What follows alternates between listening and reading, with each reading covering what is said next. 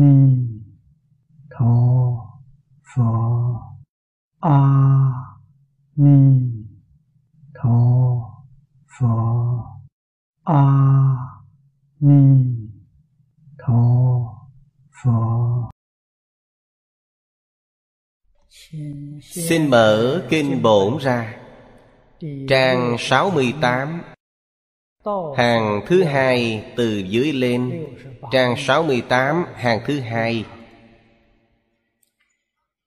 Phật thứ khả ái là Quang Minh Thiên Dương.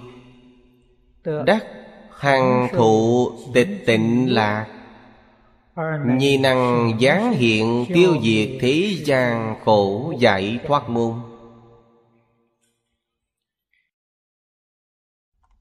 Đây là Vị thượng thủ. Thứ mười.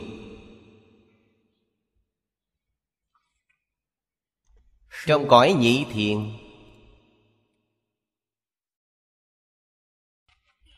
Danh hiệu của Bồ Tát Phần trước đã giới thiệu qua.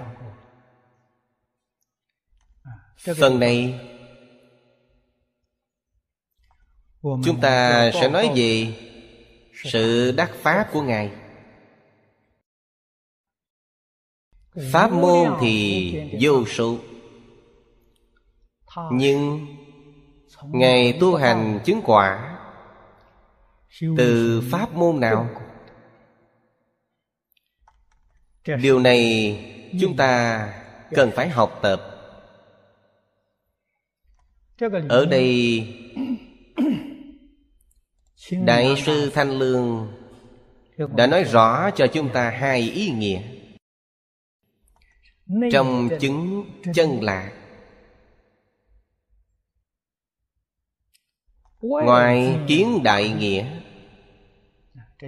Phân làm hai tầng lớn Trước tiên nói về nội chứng. Đây là sự hưởng thọ đích thực Là Trong kinh điển nói có năm loại.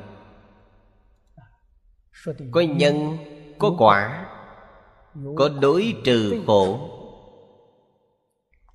Ba loại này Hôm nay đã trình bày cho quý vị rồi. Loại thứ tư gọi là đoạn thọ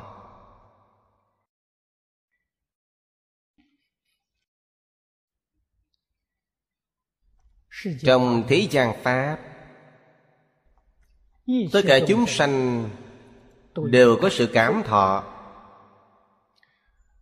Hay nói cách khác là hưởng thọ.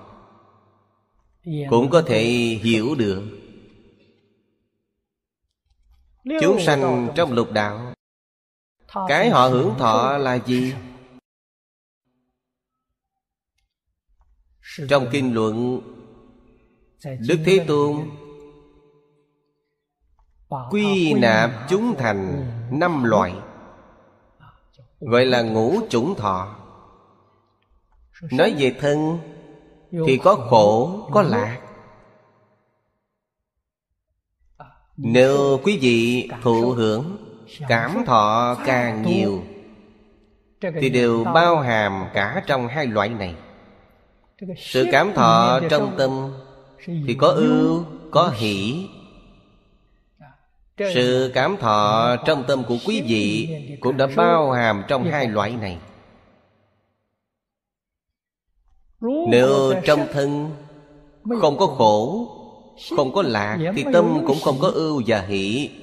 Ở trạng thái này Phật chỉ dùng một chữ xả Gọi là xả thọ. Xả thọ rất hay. Tuy tốt nhưng không được duy trì lâu. Không thể duy trì lâu dài. Nếu duy trì được lâu Thì gọi là tam muội. Không gọi là xả thọ Gọi là tam muội.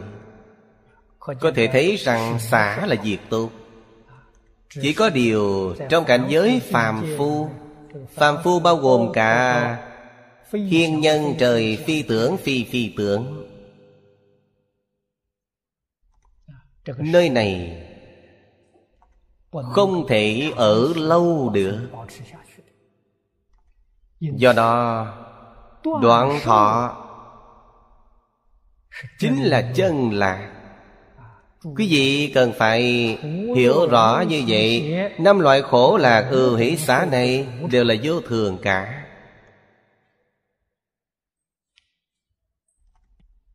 Vậy cái gì là chân thường? Ta muội chính là chân thường. Ta muội dịch là chánh thọ.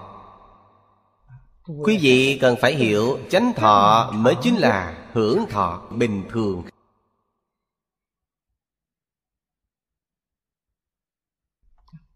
Xa rời năm thứ hưởng thọ, bất chánh khổ lạc ưu hỷ xá này. Quý vị mới có thể trở về trạng thái hưởng thọ chân chánh. Đó chính là chân lạc. Đây chính là công phu tu hành chứng quả của quý vị. Ai mới có được điều này? A la hán trở lên mới có được.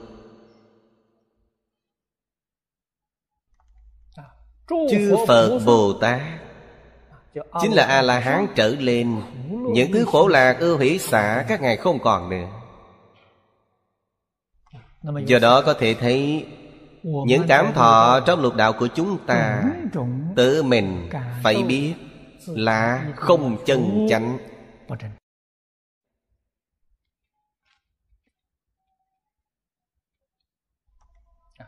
Cho nên phải đoạn đoạn chính là có thể diễn ly. chúng ta nói rằng buông là buông tất cả khổ lạc ưu hỷ xả. Loại thứ năm gọi là vô não hại.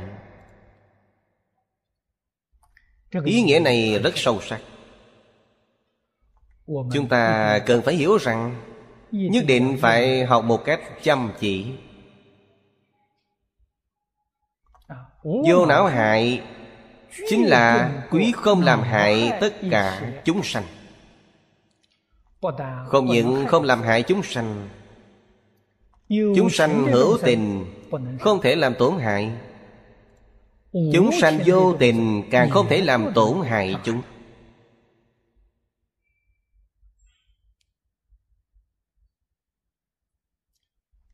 Bồ tát phổ hiền vậy chúng ta lạy kính chư phật. Phạm vi của chư phật rất rộng. hữu tình và vô tình đều là chư phật. Ý này là thế nào? Phần trước đã giảng cho quý vị rồi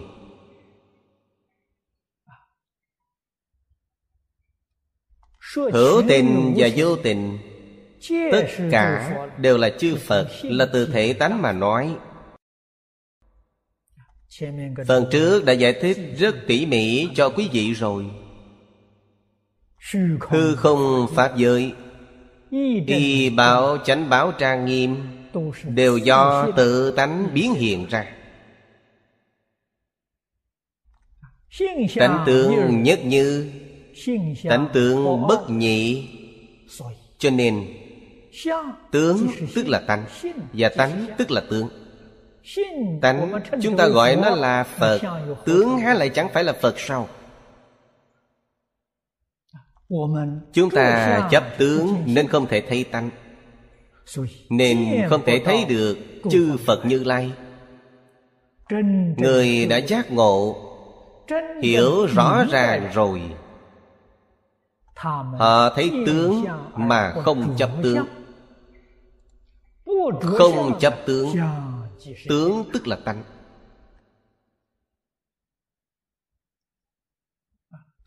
cho nên họ cùng với chư phật như lai không sai khác.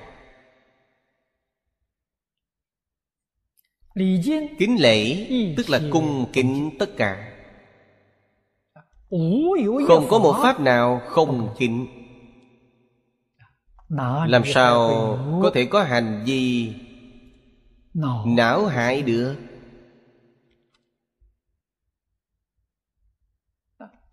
Ngay cả ý niệm làm cho tất cả chúng sanh khởi phiền não đều không có. Quý không thể có hành vi làm tổn hại chúng sanh. Quý vị phải hiểu rằng ở đây không chỉ là bậc thánh a la hán là tiểu thánh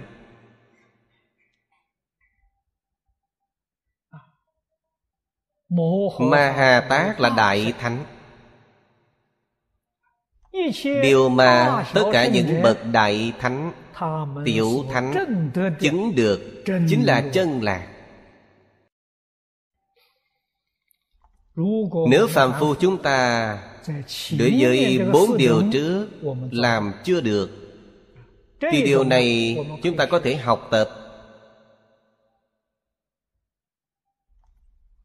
Nhất định trong đời này phải học cho được. Một đời người khi tuổi còn trẻ chưa nghe đến phật pháp vì không biết.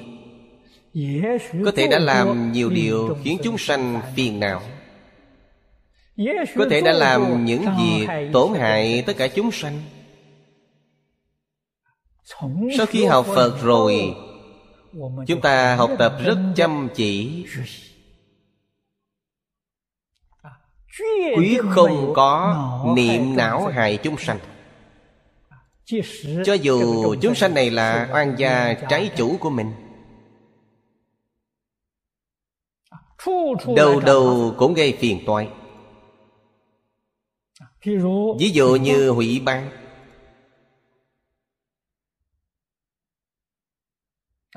thậm chí là hãm hại. Chúng ta cũng không khởi lên một niệm trả thù đối với họ. Quý không thể có hành vi xâm hại họ. Thì bản thân quý vị được phước báo rất lớn họ định não hại quý vị tức là giúp cho quý vị tiêu trừ nghiệp chướng tiêu trừ tội lỗi. Đi đâu để tìm được cơ hội tốt này chứ? Quý vị không khởi một niệm não hại họ. Tức là đang tích công lũy đức đấy. Nghiệp chướng tiêu trừ quý vị lại được tích công lũy đức phước báo đời sau. Thật là không thể nghĩ bàn. Nếu như quý vị không gặp được pháp môn tịnh độ không muốn giảng sanh về thế giới cực lạc kiếp sau cũng sẽ làm thiên dương phước báo rất lớn. Nếu chúng ta gặp những oan gia trái chủ này chúng ta lại khởi lên ác niệm báo thù. Khởi lên niệm này là không tốt. Không những nghiệp chương không được tiêu trừ mà còn tăng thêm. Về sau đời đời kiếp kiếp oan oan tương báo không bao giờ dứt. Quý vị hãy suy nghĩ thật kỹ điều này. Việc này có đáng để mình làm hay không? Oan oan tương báo rất đau khổ. Chi bằng kiếp này trả hết cho xong quý vị xem tự tại biết bao họ đến hủy bán ta sỉ nhục ta hãm hại ta. chúng ta nên biết rằng trong đời quá khứ mình cũng từng đối xử với họ như thế. Nay họ đối xử với ta như thế là điều đương nhiên. Món nợ này coi như đã trả xong. Quan hỷ a di đà phật món nợ này đã trả hết rồi. Tôi không còn oán hận quý vị không bao giờ báo thù nữa. Món nợ của chúng ta đến đây là chậm dứt. Kiếp sau gặp lại là bằng hữu, Thiện hữu. Không còn là oan gia nữa. Trong Kinh Phật thường dạy chúng ta, Oan gia nên giải, Không nên kết. Không nên kết oán với người. Nhất định phải hóa giải nó. Quý vị xem tâm quý vị rất thanh tịnh Rất tự tại. Đây chính là quý vị đạt được niềm vui.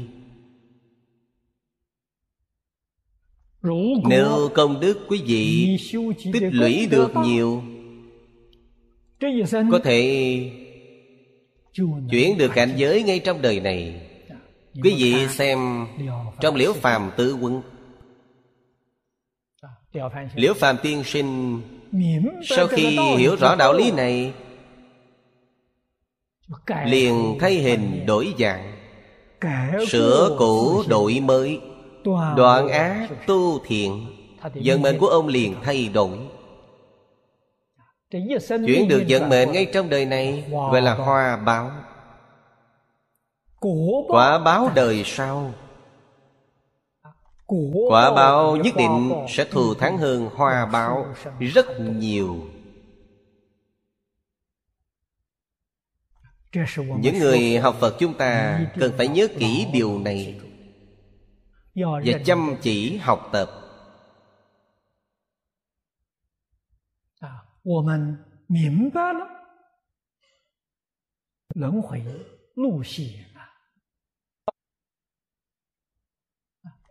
Ngũ trượt ác Thi Trên thế gian Đã đến cực điểm. Có gì đáng để lưu luyện chứ? Hà tới phải kết oán với tất cả chúng sanh. Không đạt, Chúng ta biết rõ con Cần phải buông bỏ, Cần phải giác ngộ Cầu sanh tịnh độ. Thừa nguyện tái sanh. Phổ độ cho những chúng sanh đang đau khổ này. Niệm này của quý vị chuyển rồi Quý vị chính là Bồ Tát. Chuyển phàm thành thánh. Phải chuyển từ ngay chỗ này. Cho nên vô não hại chính là chân lạc điều này người thế gian không dễ gì có thể lãnh hội được. Chỉ đến lúc thật sự làm được, nhập vào cảnh giới này thì nó mới có thọ dụng. Trong kinh phật nói, vô não hại lạc. Nó còn có thêm bốn ý nghĩa ý nghĩa thứ nhất là xuất gia diễn ly lạc ở đây nói về xuất gia. Không phải nói về việc ra khỏi nhà thế tục. này quý vị xuất gia quý vị xuất gia rồi đã được an lạc chưa? tôi thấy quý vị khổ vô cùng. Quý vị chưa được lạc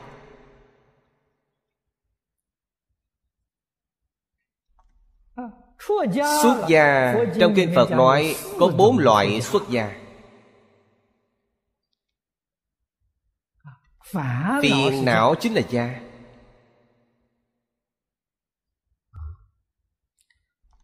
Đoạn được tất cả phiền não. Chính là ra khỏi nhà phiền não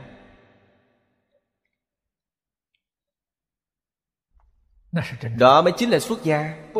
Không nhất thiết là xuất gia trên mặt hình thức. Người cư sĩ tại gia. Trong mắt của Phật Bồ Tát Họ đích thực là người xuất gia. Họ đã ra khỏi nhà phiền não. Nương vào Phật Pháp để tu tập. Phiền não của họ nhẹ đi Trí tuệ tăng trưởng. Đó mới đích thực là xuất gia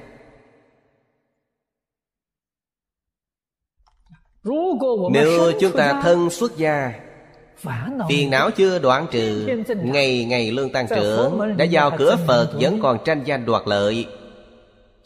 Quả báo tương lai đọa tam độ. Đời sống lầm than.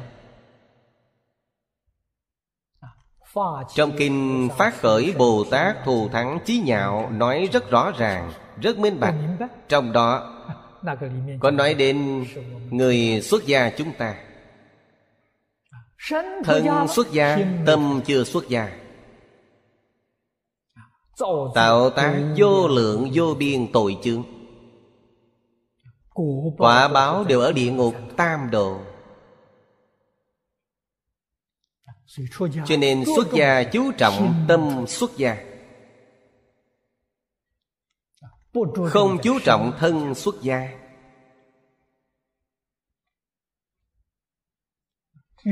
Xa rời tất cả phiền não. Không còn tham luyến tam giới. Thì quý vị đã ra khỏi nhà tam giới.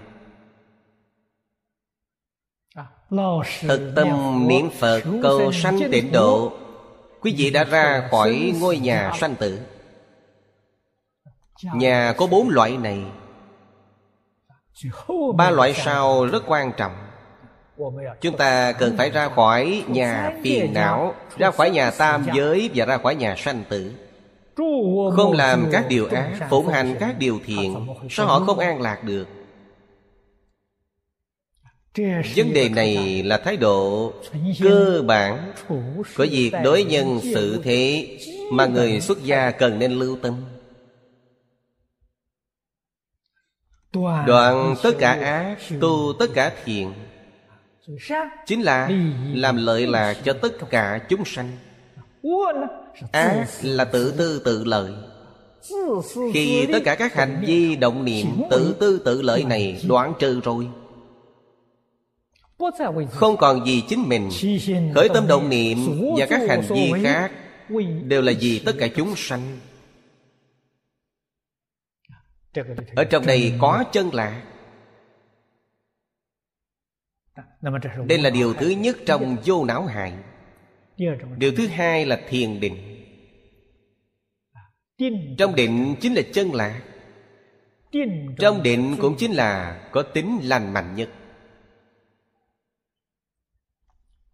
chúng ta chưa có thiền định phải làm thế nào người thế gian bảo vệ sức khỏe của mình bằng cách nào? Hiện nay trong nước và ngoài nước đâu đâu cũng thấy. Chú trọng vấn đề thể dục thể thao. Cho nên thân này cần phải vận động. Thân thể cũng như một cây máy. Không động thì không linh hoạt. thời gian lâu ngày không động thì nó sẽ trị xét. Sẽ hư hỏng. Cho nên cần phải hoạt động.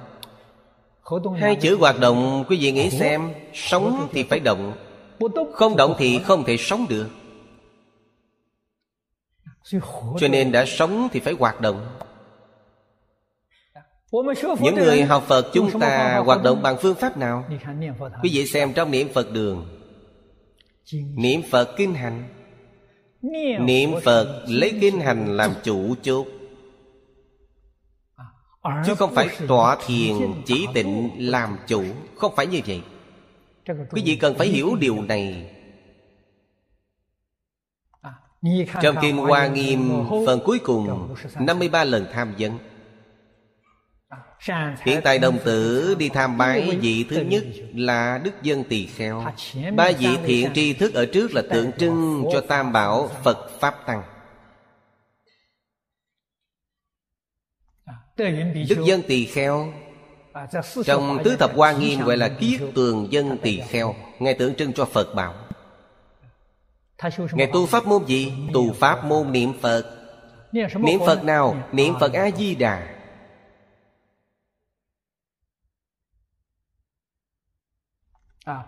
Hải dân tỳ kheo đây là vị thứ hai Tượng trưng cho Pháp bảo. Diệu chủ tỳ kheo là vị thứ ba Tượng trưng cho Tăng bảo. Lấy Tam bảo bày ra trước mắt. Dụng ý rất sâu sắc. Đức dân tỳ kheo niệm Phật Hiện tại đồng tự đến tham vấn Ngài. Thỉnh giáo ngài. Ngài không ở nhà. Ngài ở biệt phong biệt phong là một ngọn núi khác. Điều này có ý nghĩa gì? Tượng trưng cho pháp môn đặc biệt. Tượng trưng cho ý nghĩa này. Pháp môn tây phương tịnh độ chính là pháp môn đặc biệt. Gặp ngài ở một ngọn núi khác. Ngài ở đó tu cái gì? Tu bát chu tam muội. Niệm phật bát chu tam muội chỉ có đứng đi không có ngồi. đương nhiên không thể nằm.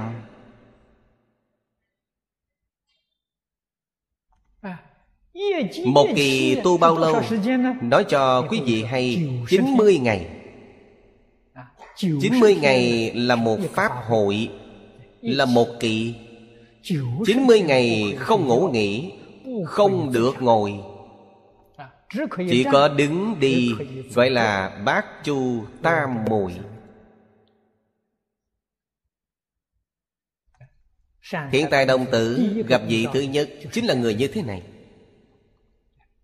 Sau đó quý vị mới hiểu được Chúng ta vào thời kỳ mạt Pháp này Căn tánh của chúng sanh rất kém cỏi Thể lực không tốt Cũng không được tinh thần tu tập này Cho nên phải ngồi xuống Nghỉ ngơi một tí Đứng mệt rồi Đi mệt rồi Ngồi xuống nghỉ ngơi một tí. Cho nên thời gian nghỉ tịnh không được lâu. Thời gian chỉ tịnh cần phải ít thôi. Sau khi nghỉ ngơi một tí rồi Phải nhanh chóng đứng dậy niệm. Phải gấp rút đi kinh hành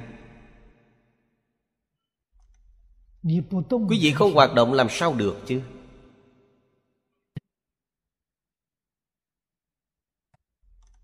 Thân tuy động Nhưng tâm thanh tịnh. Đây mới chính là hiểu được Một cách đích thực về dưỡng sinh. Trong tâm chỉ có một niệm A-di-đà Phật. Ngoài câu A-di-đà Phật này ra Có thể nói một niệm vọng tưởng Tạp loạn cũng không có. Đây gọi là người niệm Phật. Đây mới gọi là thật tâm niệm Phật. Là như lý như Pháp Chúng ta thấy có rất nhiều Pháp hội niệm Phật. Thời gian chỉ tịnh rất lâu. Ngồi một chỗ Hết một cây hương khoảng hơn một tiếng đồng hồ. Đi kinh hành chỉ khoảng mười mấy phút. Cái này không như Pháp là sai lầm. Thời gian đi kinh hành nhất định phải lâu. Nếu quý vị có sức khỏe, có tinh thần Phải tiếp tục đi Không có chỉ tình.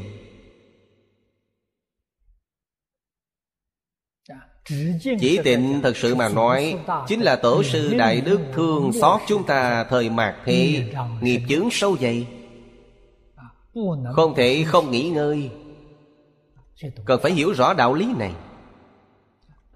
Trong nhà thiền Người sơ học phải ngồi tham thiền Tuy thời gian ngồi hơi lâu Quý vị nên hiểu rằng Trong lúc ngồi thiền có tỏa nhiệt.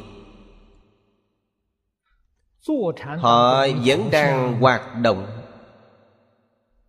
nếu họ không hoạt động ngồi mãi một chỗ sẽ sanh ra vọng tưởng.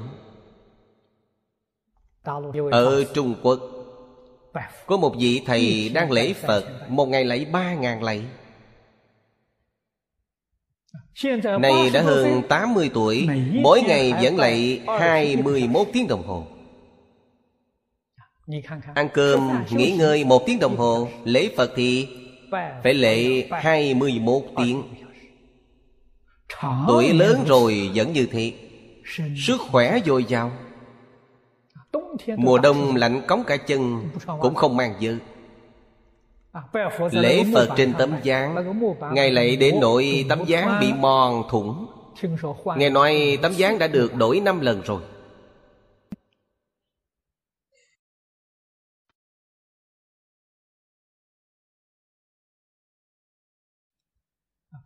Lễ Phật cũng là một phương pháp tu hành. Quý vị thử nghĩ xem Thân động Tâm không động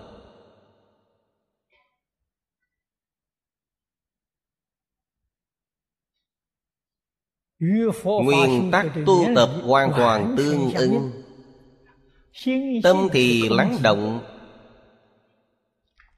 Thân thì hiện tướng Tướng là động. Tánh chính là thanh, tịnh, tịch, diệt. Cho nên tâm không động, Thân thì động. Đây mới chính là cách dưỡng sinh tốt nhất. Thời thanh niên lúc tôi chưa xuất gia Ở am tranh với Pháp Sư Sám Dân. Thời khóa của tôi là lễ Phật. Thời ấy người ở am tranh rất ít. Tôi là người trẻ tuổi nhất.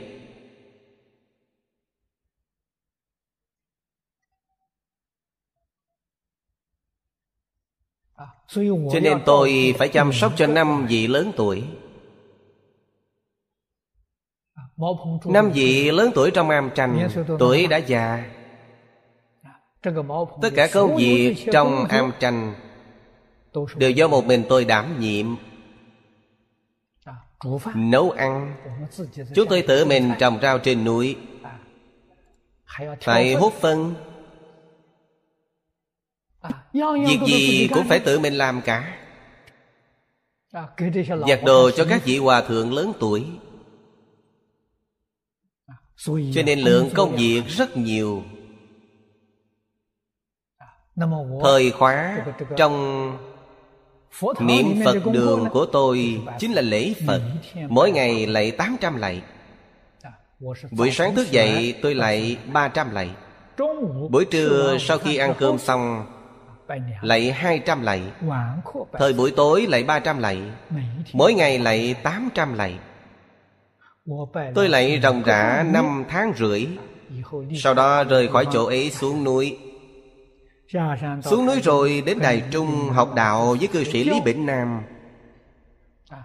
Trong thời gian học đạo Mỗi ngày tôi lại 300 lạy. Vì thời gian học nhiều hơn Thời gian học kinh nhiều hơn còn phải làm việc trong thư viện. Cho nên lúc đó buổi sáng lạy 150 lạy Buổi tối lạy 150 lạy.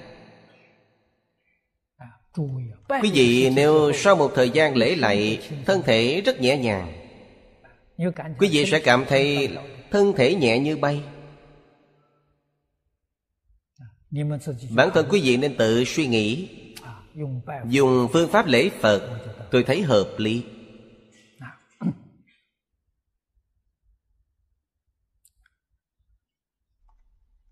Người thật sự có định Thì không phải lo.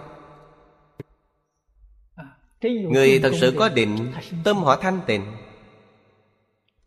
Tâm đã thanh tịnh Thì thân cũng thanh tịnh.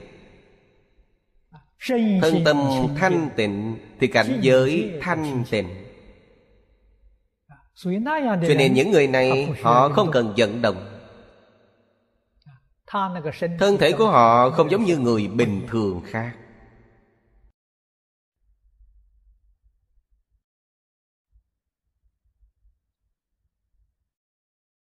thời nay chúng ta biết rõ về hòa thượng hư dân. Người có công phu gần với hòa thượng hư dân cũng không phải là số ít không có người xuất chúng lừng danh như Hòa Thượng.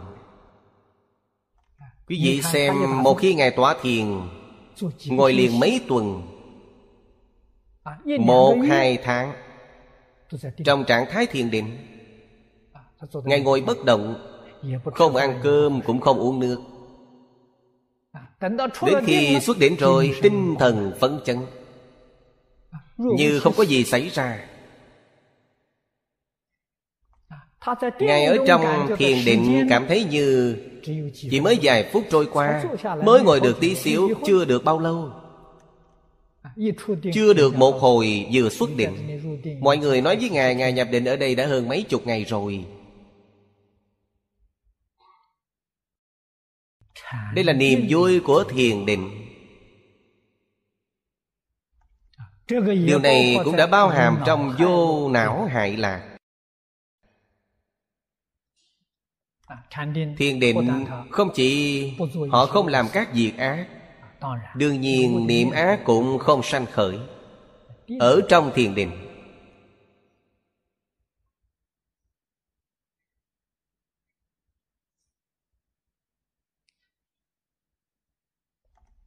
hai loại này thông cả thế xuất thế gian pháp. Loại thứ ba nói về bồ đề giác pháp lạc chúng ta thường gọi là khai ngộ. Giác ngộ hoàn toàn. Minh tâm kiện tánh. chính là cái lạc này. lạc này không phải là lạc của phàm phu.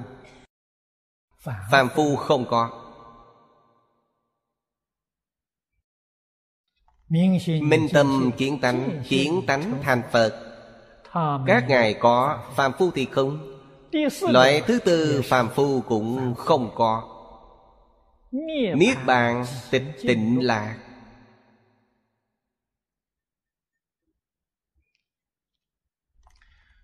Trong kinh có nói rằng ngài hằng thọ tịch tịnh lạc. Nó thuộc loại nào? Niết bàn tịch tịnh lạc.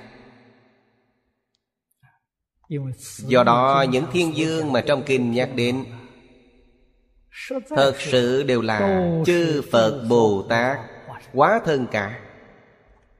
Đâu phải là người phàm chứ. Quý không phải là pháp thân đại sĩ bình thường, là chư phật như lai quá thân.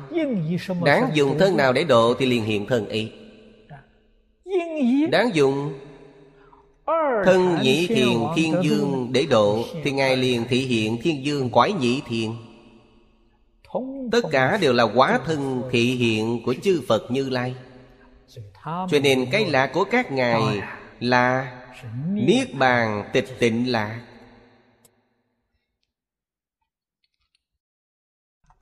Hai chữ hằng thọ Chúng ta cần chú ý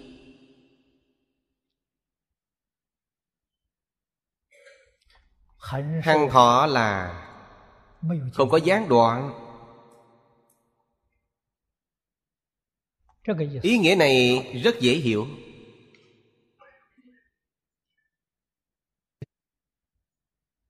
Hằng thọ ý nghĩa sâu sắc hơn một bậc. Trong muôn vàng biến hóa Đều không mất niềm vui này. Đó chính là hàng lạc Bồ Tát hiện thân vì tất cả chúng sanh thuyết Pháp. Không chỉ vì tất cả chúng sanh thuyết Pháp, Mà còn vì tất cả chúng sanh biểu diễn.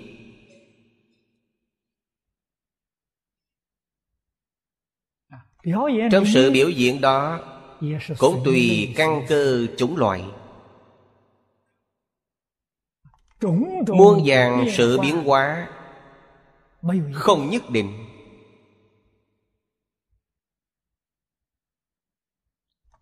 Các ngài đều không đánh mất niềm vui của sự tịch tịnh.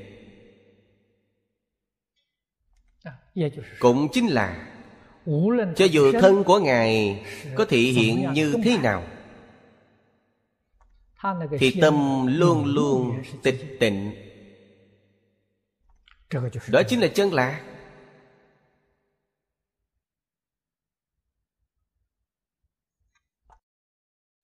đây là nói về sự nội chứng của ngài. Phần dưới này nói mà có thể hàng phục tiêu diệt cái khổ hiện tại của thế gian. Đây là nói về sự ngoại dụng của ngài.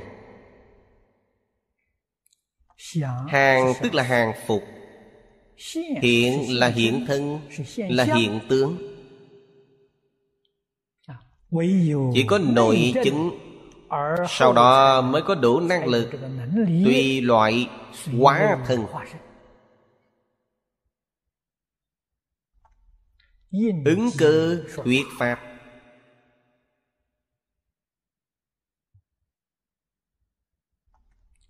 Căn tánh chúng sanh không tương đồng.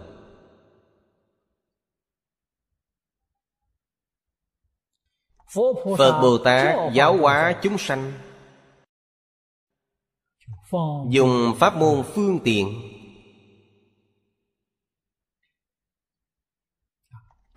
Tất cả các phương tiện chỉ có chung một mục đích.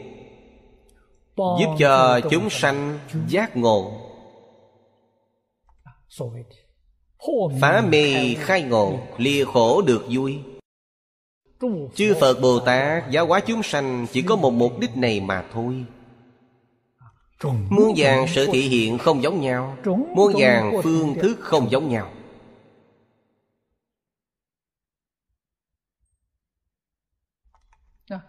Trong phật pháp muôn vàng sự sai khác đó quy thành hai loại.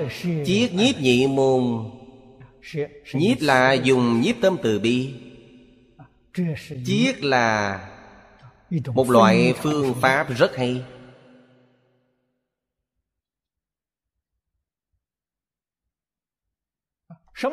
lúc nào thì nên dùng？từ bi lúc nào thì nên dùng uy nghiêm？lúc này phải xem cơ duyên。phải biết nhìn căn cơ。ngài dùng rất thích ứng。thế này mới có thể phổ độ chúng sanh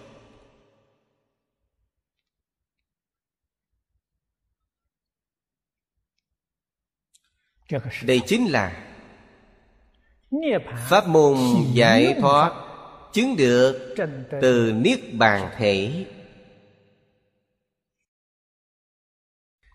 Xem tiếp vị thứ hai thanh tịnh diệu quang thiên dương. Đắc đại bi tâm tương ưng hạnh nhất thiết chúng sanh hỷ lạc tạng giải thoát môn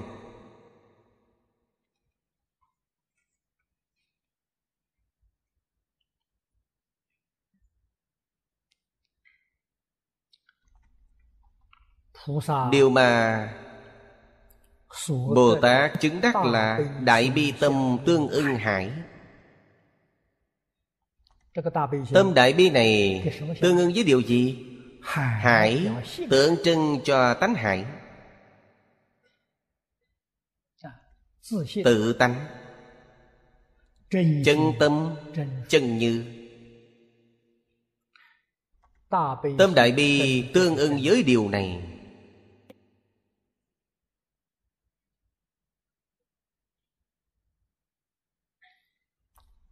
có thể tương ưng với tánh đức tâm từ bi này mới gọi là đại từ đại bi.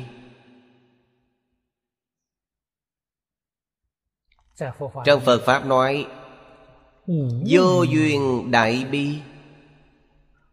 Hoặc nói đồng thể đại bi.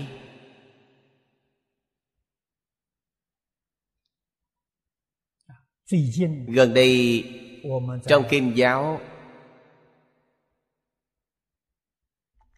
Chúng ta đọc qua. Có không ít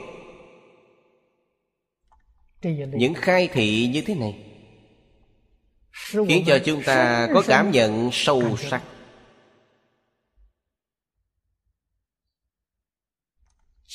Cách giải quyết tất cả vấn đề nhất là hiện nay, rất nhiều người nói rằng, thế giới này sẽ có đại tai nạn xảy ra.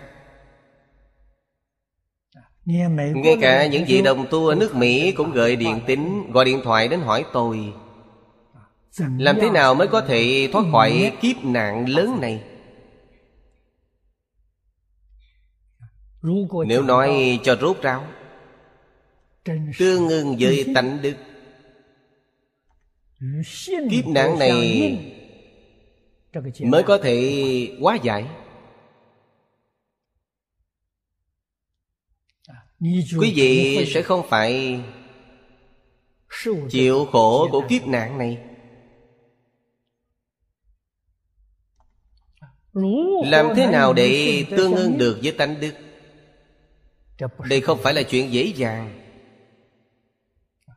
trước hết chúng ta cần phải biết. Y như cổ đức nói giáo giáo lý hành quả có bốn pháp. Chúng ta nhất định phải đầy đủ bốn trạng thái tín giải hành chứng chúng ta cần phải tin giáo phải hiểu lý. Giảng kinh thuyết pháp chỉ có thể giúp các vị đồng tu đến chỗ này thôi. Quý vị tin rồi hiểu rồi. Tiếp theo quý vị phải làm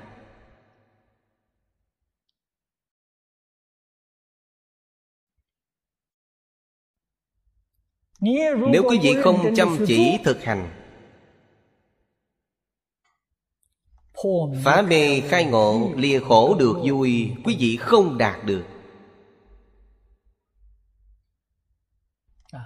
Nhất định phải từ trong hành mà chứng.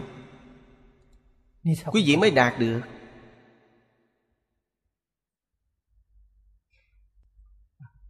Chỉ cần như lý như pháp tu học hành và chứng có sâu, có cạn, không giống nhau. Chứng sâu, chúng ta chưa chắc đã chứng được, nhưng chứng cạn, chúng ta nhất định có thể đạt được. Cho dù chỉ mới là chứng cạn, cũng đã có tác dụng rất to lớn.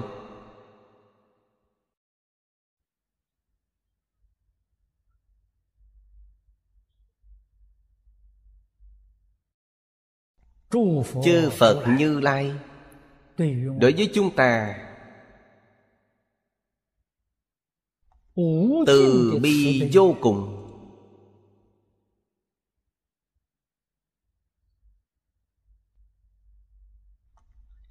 Tất cả sự gia trì chính là đang giảng kinh thuyết pháp.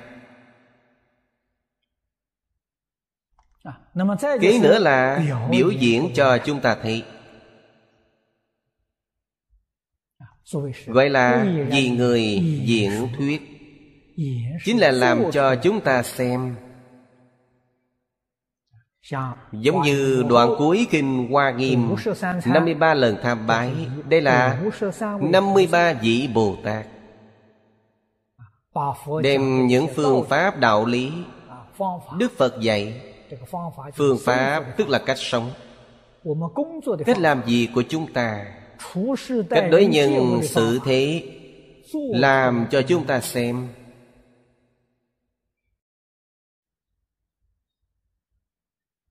Là một tấm gương tốt. Đây chính là diện.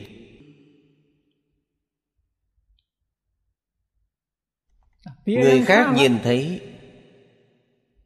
Họ sẽ cảm động sau đó họ sẽ thỉnh giáo quý vị。quý vị mới nói cho họ nghe đây chính là diện thuyết。sau khi họ nghe họ mới ngộ nhập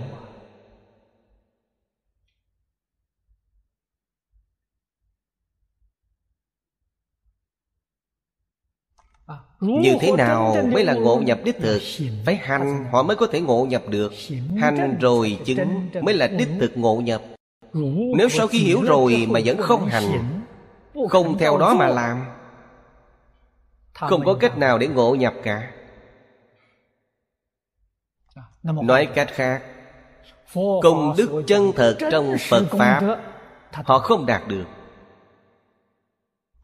Họ chỉ đạt được cái vỏ bên ngoài mà thôi. Lợi ích thiết thực của Phật Pháp họ không đạt được. Cho nên cần phải hành Y giáo phụng hành. Điều quan trọng trong hành Chính là sửa đổi quan niệm. Mọi người cũng thường nghe nói đến Nguyên tắc chủ chốt của việc tu hành Đại Thừa Phật giáo Thời nay chúng ta gọi là cương lĩnh. Danh từ trong Phật Pháp gọi là tổng trì Cũng gọi là Đà La Ni. Chính là nguyên tắc cương lĩnh Mà hiện nay chúng ta thường gọi. Chỉnh đốn những quan niệm sai lầm của chúng ta. Lần này chúng ta đọc rất nhiều kinh Quý vị xem trong kinh Địa Tạng cũng nói đến. Kinh Vô Lượng Thọ cũng nói đến.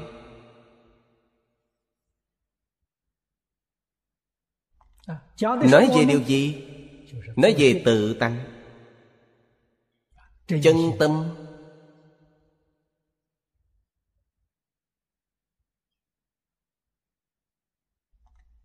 Tự tánh là gì? Chân tâm ở chỗ nào? Mở đầu Kinh Lăng Nghiêm Tôn giả A Nan đã nói về bảy nơi Đều bị Thế Tôn từ chối.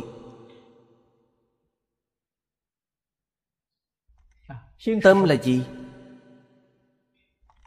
Tâm bao trùm cả hư không khắp Pháp giới. Đây mới chính là chân tâm của chúng ta. Chân tâm vốn dị lớn như thế Hư không Pháp giới từ đâu mà có? Từ trong chân tâm biến hiện ra. Trong Kinh Lăng Nghiêm, Phật Thích Ca Mâu Ni thí dụ rất hay. Ngài dùng hư không để ví cho Chân tâm của chúng ta.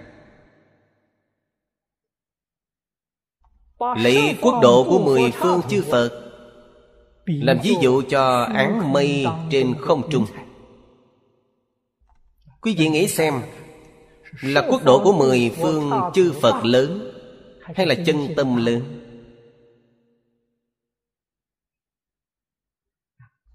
Như vậy mới lãnh hội được Cái gì gọi là tâm bao trùm hư không? Quốc độ chư Phật Thập phương Pháp giới vô lượng vô biên Đều giống như áng mây trên không trung vậy. Chân tâm chính là chân tâm của chính mình Là bản tánh của chính mình.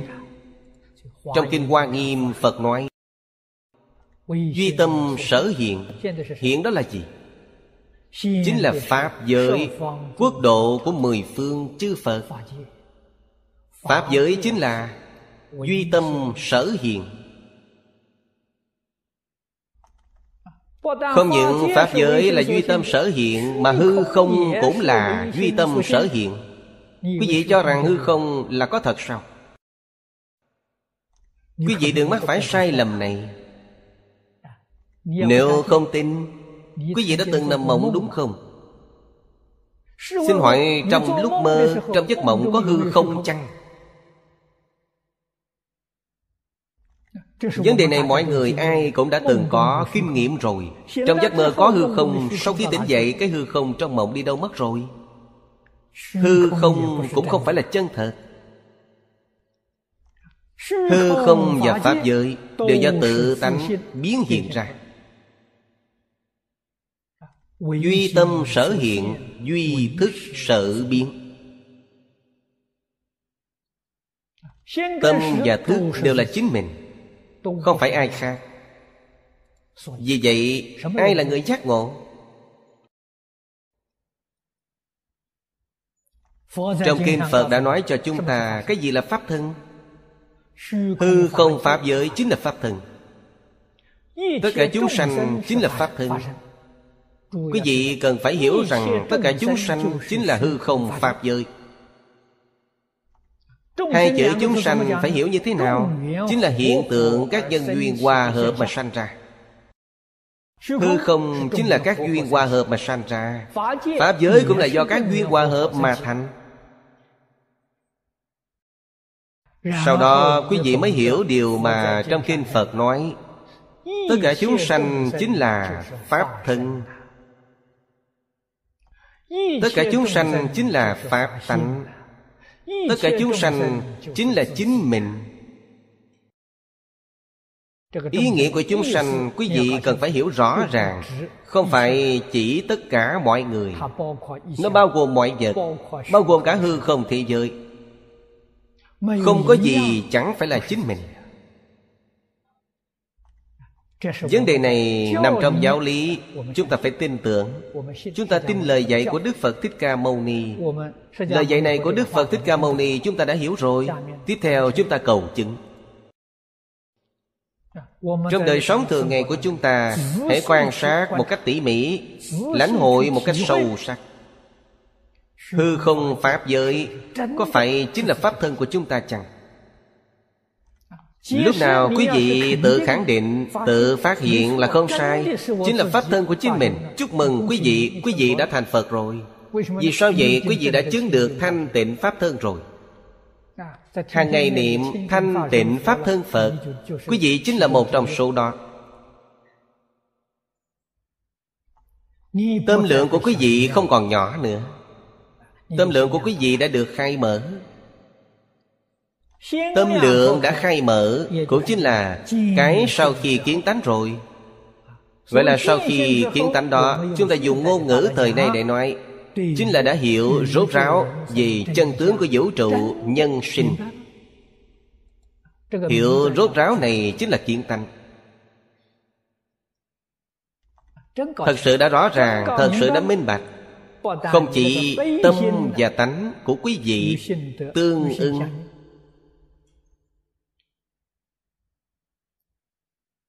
mà cả những khởi tâm động niệm của quý vị, mỗi mỗi đều tương ưng với tự tánh không một pháp nào không tương ưng sáu căn của quý vị, kiến sắc và sắc tánh cũng tương ưng cái nghe và tánh nghe cũng tương ưng tác dụng của sáu căn không gì là không tương ưng với tự tánh cho nên đem tâm ví với đại hải cùng tương ưng với tánh hải. Thế gian phạm vi của thế gian này rất rộng lớn. Bên trong lục đạo và thập pháp giới. xa rời tất cả mọi khổ đau.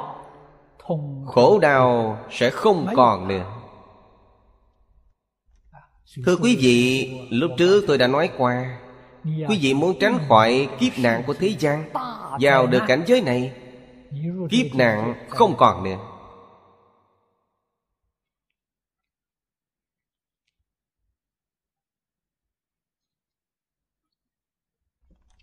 Tất cả khổ lạc ưu hỷ xã của lục đạo và thập phương pháp giới đều không còn nữa tại sao ư? Những thứ khổ lạc ưu hỷ xã không nằm trong tự tánh.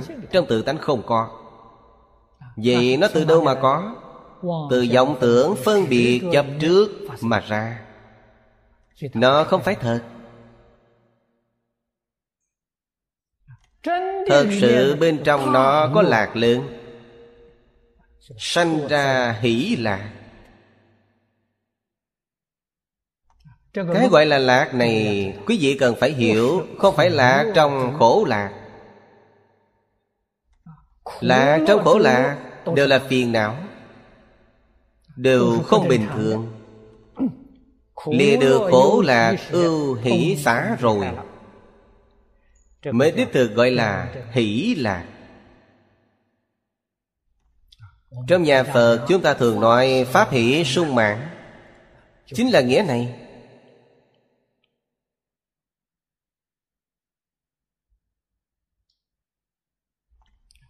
sự hỷ lạc này gọi là xưng tánh. Chỉ có xưng tánh mới không có cung tận.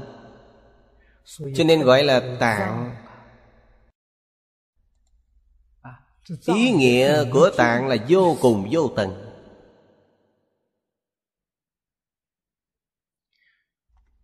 Ở đây bồ tát vì chúng ta thị hiện đối với phiền não trong tâm đều giải thoát được. Từ điểm này mà được chứng quả, não hại, trái nghĩa của nó là vô não hại. Pháp môn vô não hại này có thể thành tựu vô thượng đạo, cũng đủ để chứng minh rằng là pháp môn tuy rất nhiều. Tuy có sai khác nhưng đều có thể thành tựu vô thượng đạo.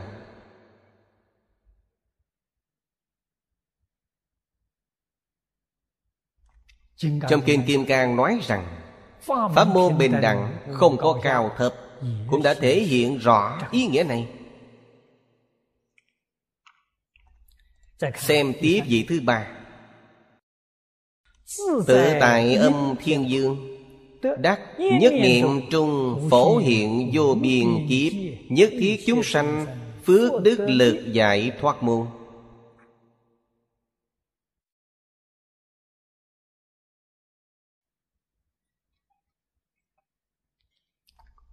Nhất niệm trung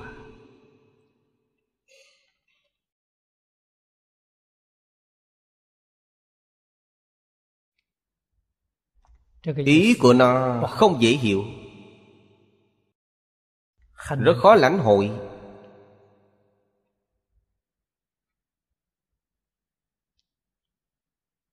Nhất niệm. Nói cho quý vị hay. Trong đây viên mãn. Công đức của tất cả chư phật như lai quả địa thượng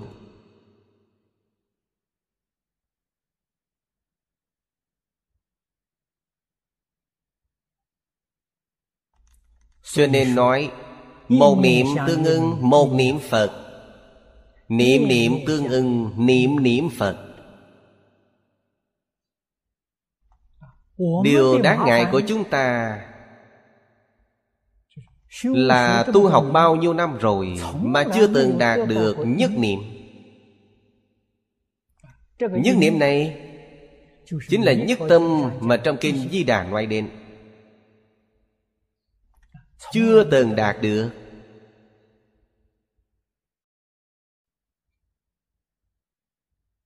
Quý vị cần hiểu rằng một niệm là tự tăng hai niệm liền rơi vào a lại gia thức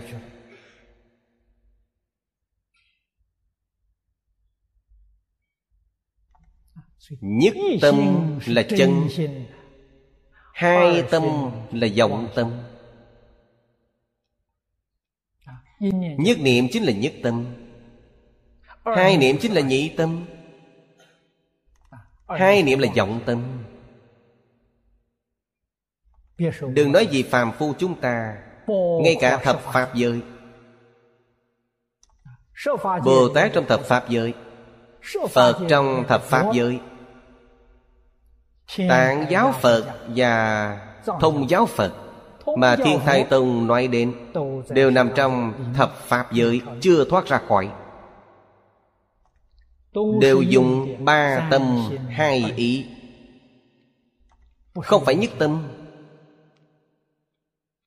Tam tâm là gì? Là tâm ý thức. Tâm A lại gia. Ý thức là mạt na. Thức là sáu thức trước. Tám thức. Cũng gọi là bát thức tâm dương. Đó là vọng tâm không phải chân tâm. Trong kinh thường nói là tam tâm. Tam tâm chính là nói về bát thức trong hai ý này nói đến cái gì? Là thứ thứ sáu trong bát thức Thức thứ bảy là ý căn. Thức thứ bảy là mạt na gọi là ý căn. Thức thứ sáu gọi là ý thức Cho nên gọi là hai ý. Quý vị nên biết Người trong thập Pháp giới Đều là dùng ba tâm hai ý. Chúng ta cũng như vậy Ba tâm hai ý dùng rất thích hợp. Rất đúng đắn. Đây chính là tứ thánh Pháp giới. Nếu dùng không thích hợp Không đúng đắn. Nó trở thành luân hồi lục đạo.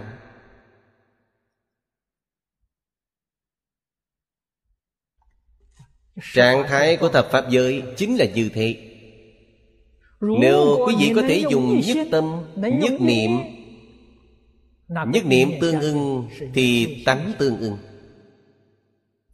Mặc dù thời gian rất ngắn ngủi Nhưng đều rất đáng quý.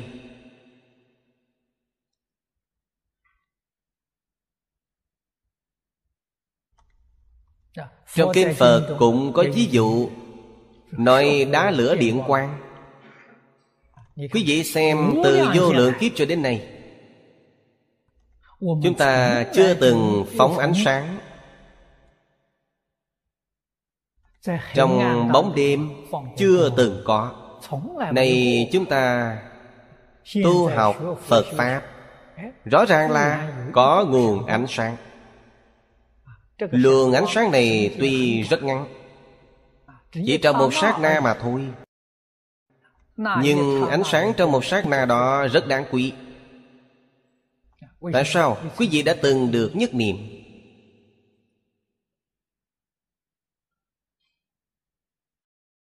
Quý vị đã có được nhất niệm dù là ngắn Thì sẽ tiếp tục có thêm một lần nhất niệm nữa.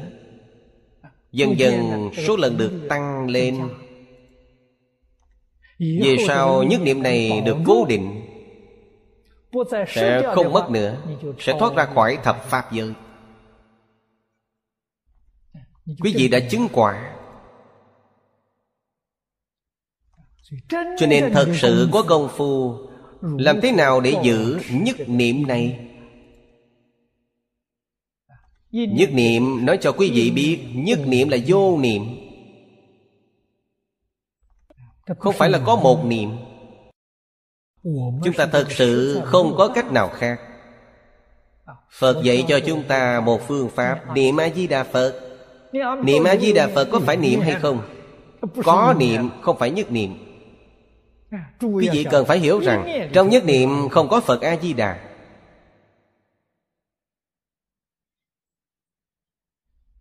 Trong thiền tông Niệm Phật một câu Suốt miệng phải suốt ba ngày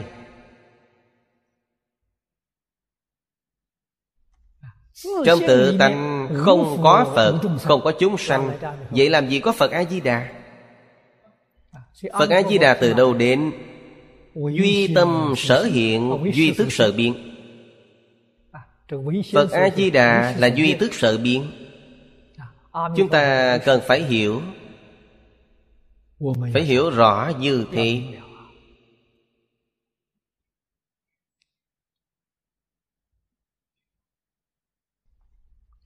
Phật nói sự thật cho chúng ta biết. Duy tâm tịnh độ Tự tánh di đà. Đó là sự thật.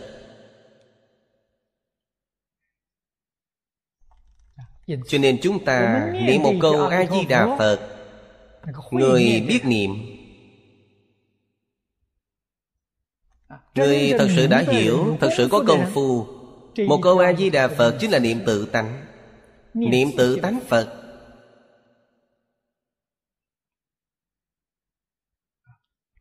Niệm Phật như thế Trong nhà Phật gọi là lý niệm. Quý vị nghe qua chưa? Có lý niệm Có sự niệm. Quả là lý niệm chứng được. Cũng phải xem công phu sâu cạn của quý vị. Có tứ độ cửu phẩm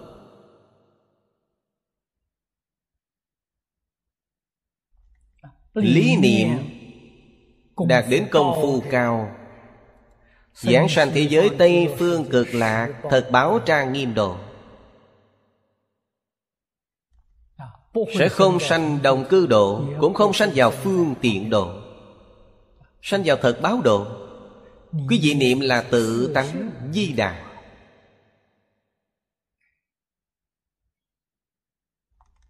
Quý vị đang quán tưởng Chính là duy tâm tịnh độ. Làm sao có thể giống nhau được?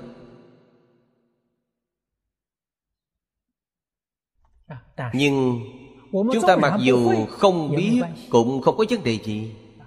Chúng ta cứ theo sự tướng mà niệm. Trong Kinh Di Đà dạy chúng ta như thế. Chấp trì danh hiệu. Đây thuộc về sự niệm sự niệm Khi niệm đến công phu thành thuộc rồi Sẽ biến thành lý niệm. Cách nào ư? Diệt trừ sạch hết niệm vọng tưởng phân biệt chấp trước của quý vị đi Không để nó sanh khởi Sự sẽ biến thành lý. Là một phương pháp rất vững chắc. Cho nên trong bốn loại niệm Phật Tất cả chư Phật Như Lai Vì sao lại đặc biệt chú trọng phương pháp trì danh? Trì danh là sự niệm. Dễ dàng chuyển thành lý niệm. Quán tượng niệm phật và quán tượng niệm phật tuy cũng rất hay nhưng để chuyển thành lý niệm rất khó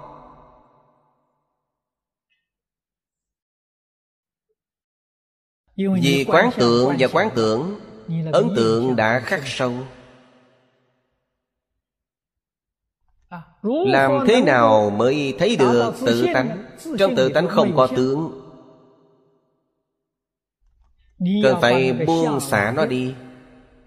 Quý vị mới có thể kiến tánh Tướng ấn tượng khắc sâu rồi khó mà xóa mờ. Danh hiệu thì dễ dàng nhạt Danh chỉ là giả danh. Mình đổi một cái tên khác là được rồi. Cho nên chúng ta đối với danh hiệu không mấy chấp trước. Rất dễ dàng. Xả bỏ. Tướng thì không dễ. Tướng thì luôn luôn rất sâu sắc. Không dễ dàng để xóa mờ đi chư phật như lai đề xướng trì niệm danh hiệu phật cũng là lý do này. Nhưng bốn loại niệm phật này đều có thể giảng sanh. Do vậy bất luận là phương pháp nào đều tốt cả. Các tổ sư thường nói Một khi thấy được Di Đà Lo gì không khai ngộ? Vì quan trọng của chúng ta bây giờ là Phải thấy được Phật A-di Đà Phương pháp nào cũng được cả. Chỉ cần thấy được Phật A-di-đà Vấn đề của chúng ta sẽ được giải quyết.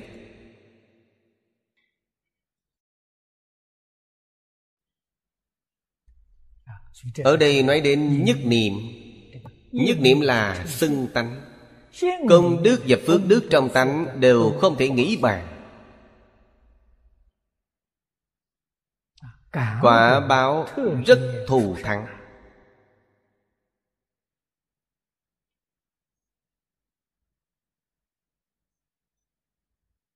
Người có phước đức. Người có phước báo lớn.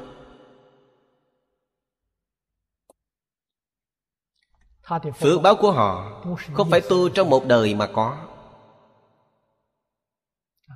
Trong một đời Rất khó thành tựu được đại phước báo.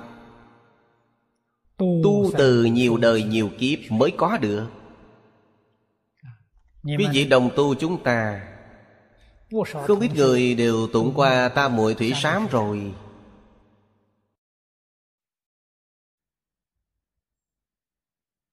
Trong kinh Tam Muội Thủy Sám nói đến Ngài Ngộ Đạt Quốc Sư Làm thầy của vua Phước báo của người xuất gia rất lớn. Ngài đã tu bao nhiêu kiếp rồi? Trong kinh nói rất rõ ràng. Mười đời làm cao tăng. Không phải mới tu một đời. Tu một đời làm sao được làm thầy của vua Làm quốc sư? Không có cái đạo lý này Chúng ta cũng có thể tưởng tượng ra được Trong lịch sử của các vị cao tăng. Thân làm thầy của vua quan Đều không phải người tu hành trong một đời. Phước đức tu hành Tích lũy Nhiều đời nhiều kiếp Làm gì có chuyện tu trong một đời Mà phước báo lớn như vậy?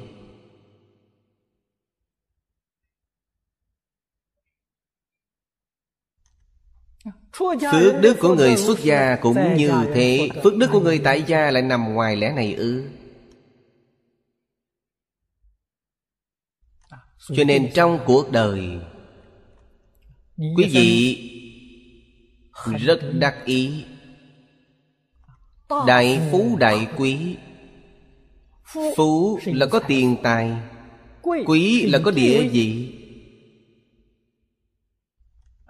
Quý vị làm quan lớn. Có tiền tài. Đều do phước đức tu hành. Nhiều đời nhiều kiếp trong quá khứ. Đời này mới hưởng thụ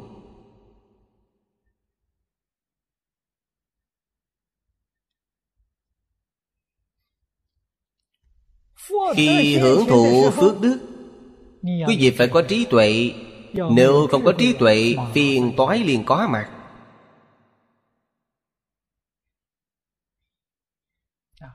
Nếu càng hưởng phước báo lớn càng dễ dàng tạo nghiệp nặng. Tại sao vậy? quý vị có quyền lực có tiền tài Việc thiện quý vị cũng dễ làm Việc bất thiện cũng dễ làm. Ở đời giết người thì phải đền mạng. Quý vị làm vua. Giết rất nhiều người. Nhưng không phải đền mạng.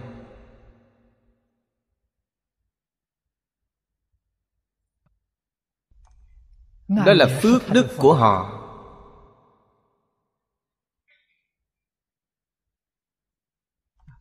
cho nên người có phước đức lớn không có trí tuệ hưởng phước trong đời này hưởng hết phước. Khi hưởng hết phước ta tạo nghiệp ác. tội báo liền hiển tiền. Kiếp sau đọa lạc tam độ Hôm nay tôi có đề cập với quý vị Các vị đồng tu gửi một thông tin cho tôi xem Đầu năm dân quốc Lý Hồng Chương Là một vị thừa tướng triều nhà Thanh. Ngôi vị quần thần cao nhất. Viên Thế Khải. Mới chỉ làm vua được mấy ngày. Hiện nay những người này đều biến thành heo Nói cho quý vị hay Tuyệt đối không phải họ chỉ mới chết tức thì biến thành heo đâu. Dễ dàng vậy sao. Họ tạo các ác nghiệp. Sau khi chết Đọa địa ngục. Sau khi hết kiếp địa ngục Lại tiếp tục làm thân súc sanh để trả nợ. Có thể mọi người Nghĩ rằng họ ở địa ngục không bao lâu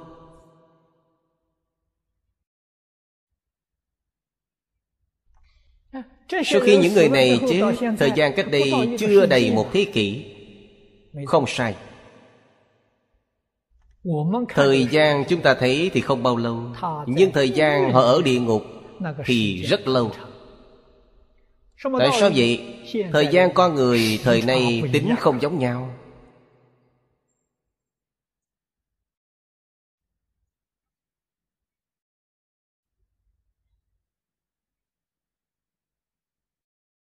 Cũng như trên trời. vậy. Một ngày của cõi trời đau lợi Bằng một trăm năm của chúng ta.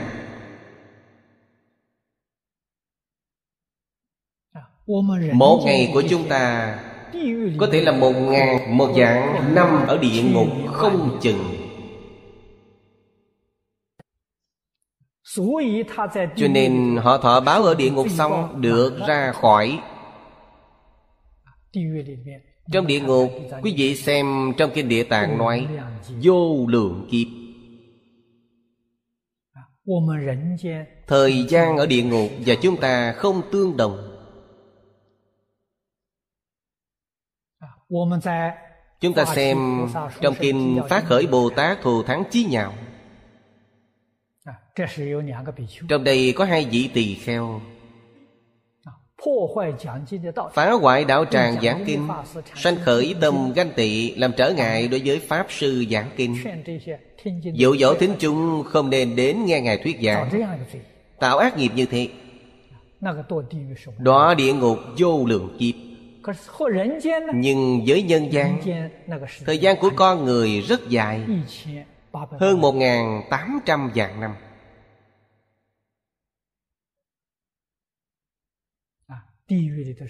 Trong địa ngục là vô lượng kiếp. Những người này bây giờ mới ra khỏi địa ngục Và làm súc sanh. Có thể thấy rằng nghiệp ác mà họ tạo vẫn chưa đến cực điểm. Tất yếu là sau khi ra khỏi địa ngục Tiếp tục đầu thai Làm súc sanh để trả nợ Mang thân súc sanh Nhất định không chỉ là một kiếp Lúc trước chúng ta đã từng xem trong nhân quả luân hồi lục. Đại sư Ấn Quang nói Ngài nói về Tào Tháo. Vào thời tiền thanh Có người giết heo Tương truyền con heo đó chính là Tào Tháo. Trên thân nó có tên của Tào Tháo. Mà chữ viết là lục thế thân. Cho thấy rằng con heo này là thân thứ sáu Mà Tào Tháo đầu thai.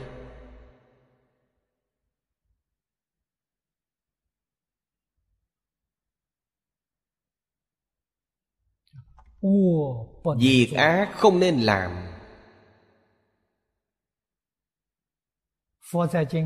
Trong Kinh Phật Thường khuyên chúng ta Đó là lời chân thật. Giả sử trăm ngàn vạn kiếp Những nghiệp tạo ra không hề mất. Khi gặp nhân duyên Hoàn toàn phải nhận lấy quả báo Quý vị chạy đâu cho thoát đi？Nhân quả nghiệp báo Tự làm tự chịu Làm sao có thể oán trời trách người chứ？Trong một đời người chúng ta Dẫu rằng cuộc sống mọi thứ không như ý Tự mình phải giác ngộ。Trong kiếp quá khứ Không gieo nhân thiện lành Ngày nay phải gặp quả báo này. Quý vị cần phải thông hiểu Suy nghĩ rõ ràng Bình tĩnh hòa nhã. Không oán trời không trách người. Đoạn ác tu thiện Tu cho kiếp sau. Đây mới là người thông minh. Đây mới chính là người có trí tuệ Kiếp sau của quý vị mỗi một kiếp luôn luôn thù thắng hơn. Nếu quý vị không giác ngộ Thích những điều oan khuất này Cảm thấy rất oan uổng. Nhất định phải báo thù. Ý niệm này của quý vị nhất định sẽ phải đọa tam độ. Kiếp sau thân người không thể được Chịu hết khổ báo tam độ Sau khi ra khỏi Lại gặp tiếp oan gia này Mãi oải oan oan tương báo。Không bao giờ dứt。Đây là người ngu nhất thế gian Chẳng có một chút trí tuệ nào cả。Cho nên quý vị cần hiểu rằng Phước báo tu hành thành tựu nhiều kiếp trí tuệ chi phối.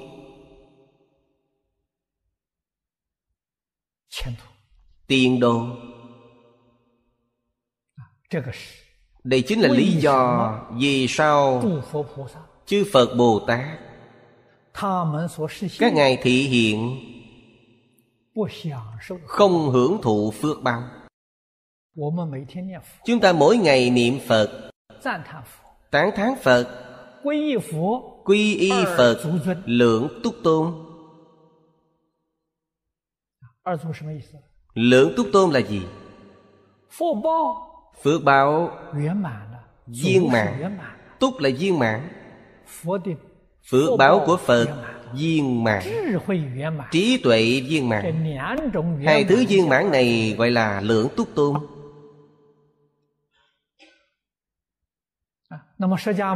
đức phật thích ca mâu ni lúc còn tại thị cuộc đời của ngài sống như thế nào?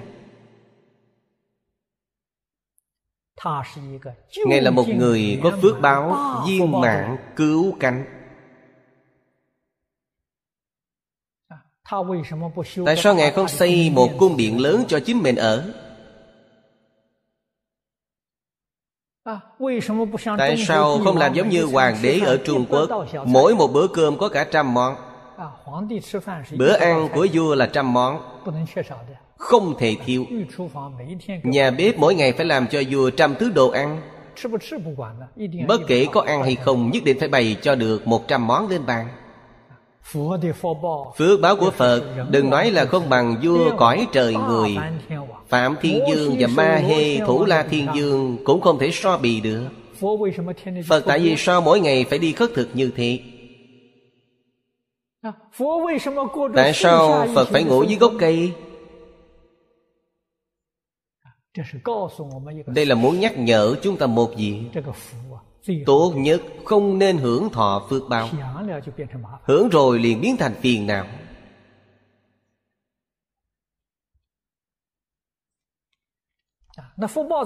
Phước báo phải làm như thế nào? Phước báo cho tất cả chúng sanh cùng hưởng.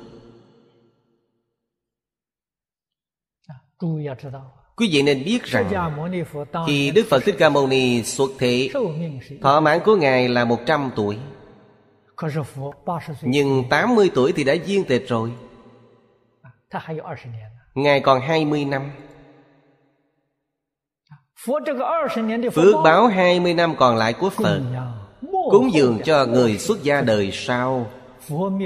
Sau khi Phật diệt độ Cho đến trong 12.000 năm Pháp dẫn của Ngài Tất cả tứ sự cúng dường của người xuất gia Chính là phước báo 20 năm của Phật Chúng ta trong vòng một dạng hai ngàn năm Tất cả sự thọ dụng của người xuất gia Đều không dùng hết Phước báo hai mươi năm của Phật. Cho nên người xuất gia cần phải chăm chỉ tu hành.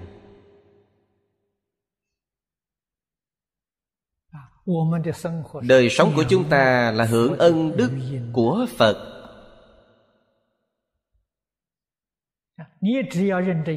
Chỉ cần siêng năng tu hành Quý vị tuyệt đối không chết đói chết lạnh Từ xưa đến nay Chưa nghe qua có vị xuất gia nào chết đói chết lạnh cả Chưa từng nghe qua. Cho nên không cần phải phan duyên. Không cần phải quá duyên. Không cần. Chăm chỉ tu hành Quý vị muốn xây chùa, xây miếu. Quý vị muốn xây thứ gì? Chỉ cần quý vị cần Thì Phật Bồ Tát Đều đem đến cho cả. Đâu cần phải cực khổ đi khắp nơi cầu xin người chứ Không cần thiết.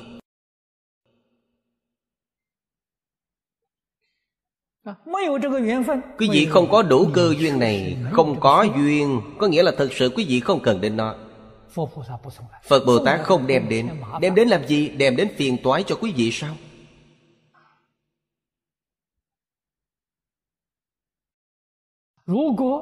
Nếu quý vị nghĩ kỹ Quý vị cúng dường tôi ngôi giảng đường to lớn như thế này. Phiền toái của tôi đến rồi. Mỗi ngày tôi phải quét dọn rất cực khổ. Còn phải bày bàn bày ghế Có phải mệt chết được hay không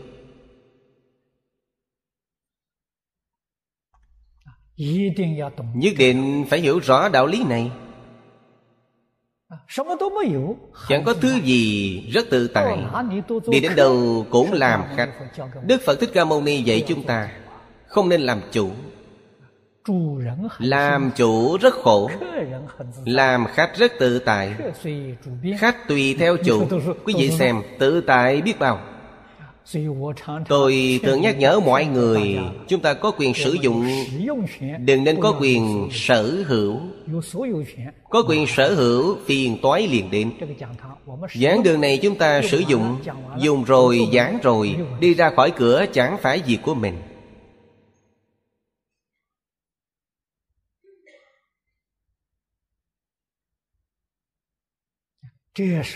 Phật dạy cho chúng ta Cuộc đời của Phật biểu diễn cho chúng ta xem.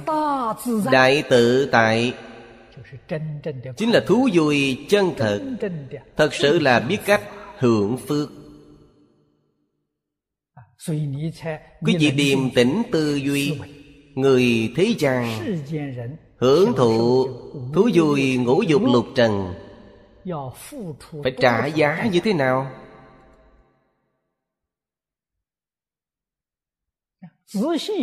Suy nghĩ lại Được không bằng mất.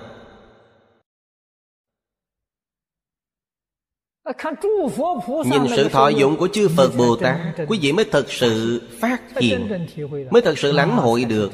Đó mới chính là người có trí tuệ. Đích thực là người biết hưởng phước.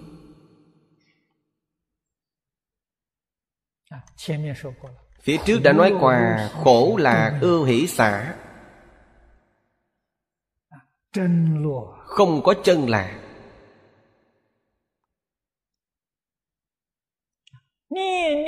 Niệm niệm đều là nhất niệm. Trong Kinh Hoa Nghiêm nói Một tức là nhiều, nhiều tức là một Một nhiều không hai. Niệm niệm cùng tương ưng với tự tánh Gọi là nhất niệm Đối ngược với tự tánh gọi là hai niệm, ba niệm.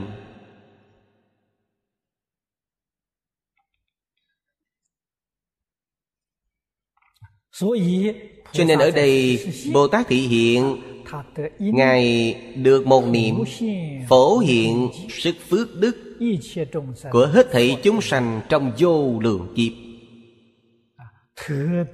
rất chú trọng đến phước đức mà không phải là một chúng sanh là tất cả chúng sanh. nếu một niệm không tương ưng với tự tánh làm gì có được phước đức lớn như vậy chứ?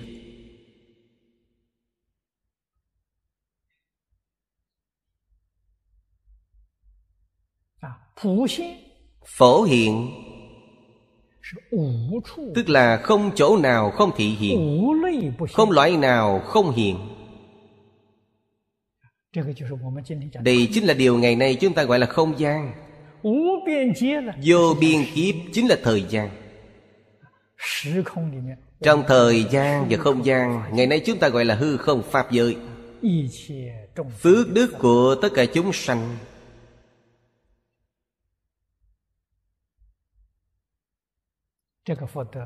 Phước đức này không phải do tu mà có không ai có thể tu được như thế. Đây là tánh đức. Trong tự tánh vốn dĩ đầy đủ phước đức viên mãn vô lượng vô biên. Chỉ cần quý vị nhất niệm tương ưng liên hiển tiền.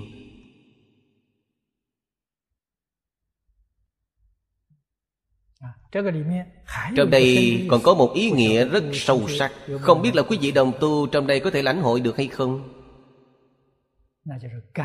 đó chính là cảm ứng.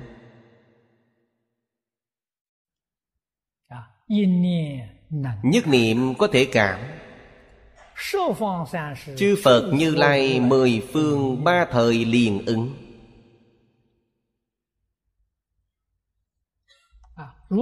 Nếu không phải là nhất niệm liền có trở ngại đối với sự cảm ứng của chư phật bồ tát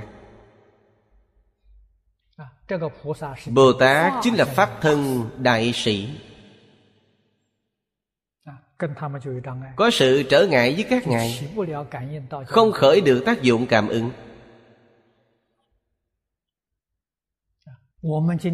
Này chúng ta đều dùng ý thức. Cho nên gọi là ba tâm hai ý. Ba tâm hai ý cảm ứng với ai?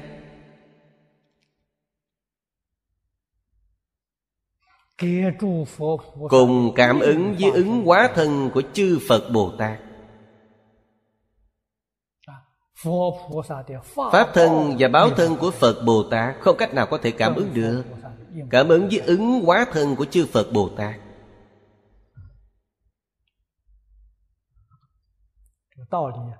Chính trong lẽ này. Tiếp tục xem vị thứ tư tối thắng niệm trí thiên dương. Đắc phổ sử thành trụ hoại nhất thiết thí chàng dài tất như hư không thanh tịnh giải thoát môn.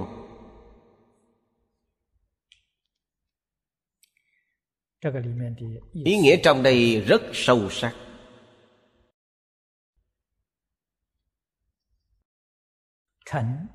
Thành trụ hoại không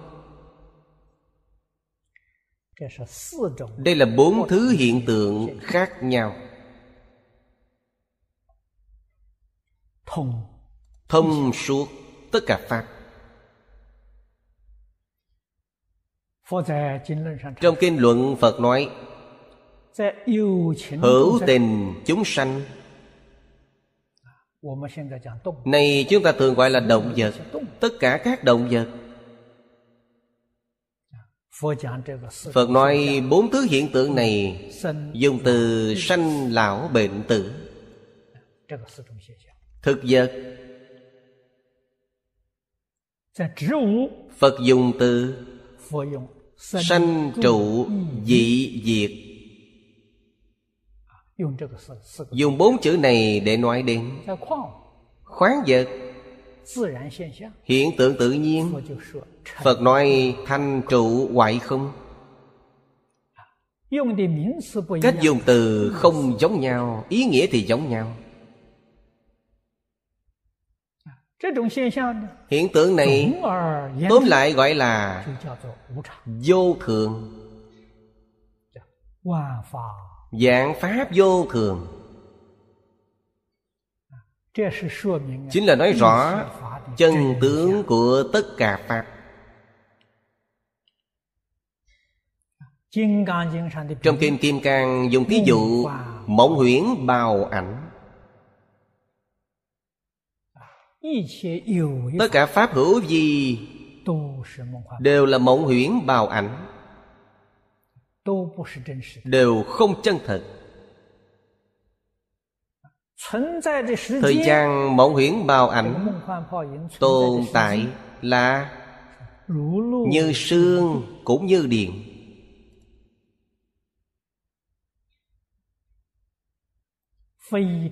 Rất ngắn ngủi. Nói như điện Chính là nói chân tướng sự thật Sát na sanh diệt. Như sương Chính là nói Tướng tương tục Của một giai đoạn. Là tướng tương tục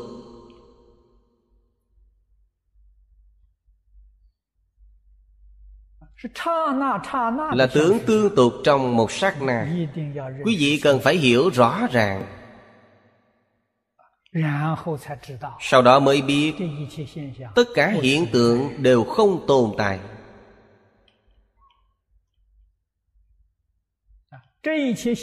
Tất cả hiện tượng này là bất khả đắc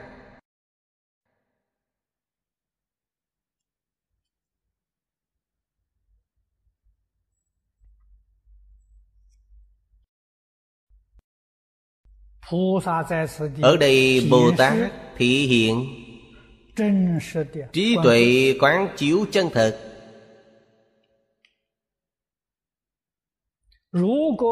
Nếu không có trí tuệ Quý vị không thấy được chân tướng sự thật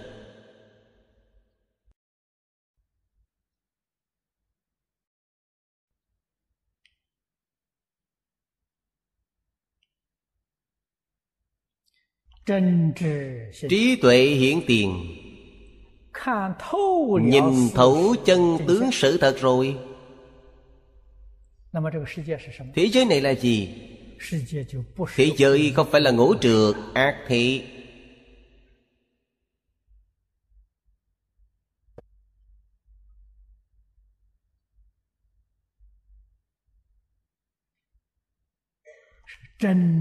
là cảnh giới chân thường thanh tịnh.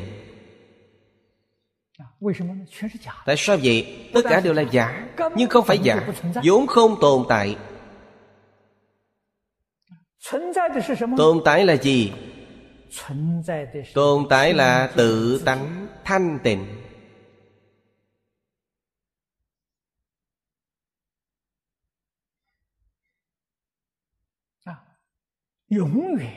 vĩnh viễn. Không bao giờ bị ô nhiễm tự tánh trang nghiêm. Hoặc có thể gọi là pháp tánh. Cùng một ý nghĩa. Hạng người này trong phật pháp. Gọi là người chứng được pháp thân thanh tịnh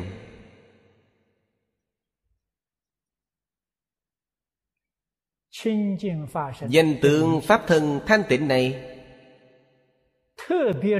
đặc biệt chú ý đến cho thấy rằng pháp thân đều là thanh tịnh cả. pháp thân là không ô nhiễm bụi trần.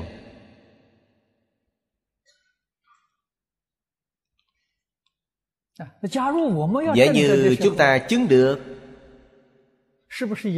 có phải cũng là cảnh giới này chăng trong thiền tông lục tổ huệ năng chứng được.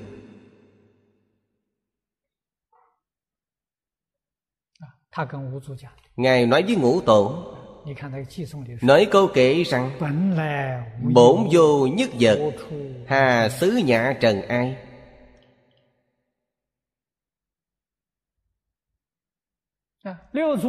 Ngũ tổ vừa nghe liền biết ngài đã kiến tánh rồi.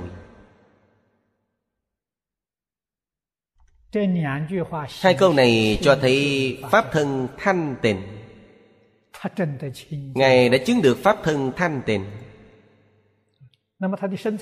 Vậy thân của ngài có hay không? Có. Mỗi ngày vẫn ở trong nhà bếp giả gạo bữa củi nấu cơm.